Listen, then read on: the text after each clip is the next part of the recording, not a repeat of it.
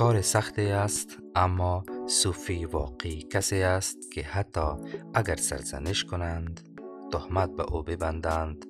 یا بدیش را بگویند سکوت می کند و سخن زشت و ناروا نمی گوید او عیب دیگران را می پوشاند و نمایان کننده عیب دیگران نمی باشد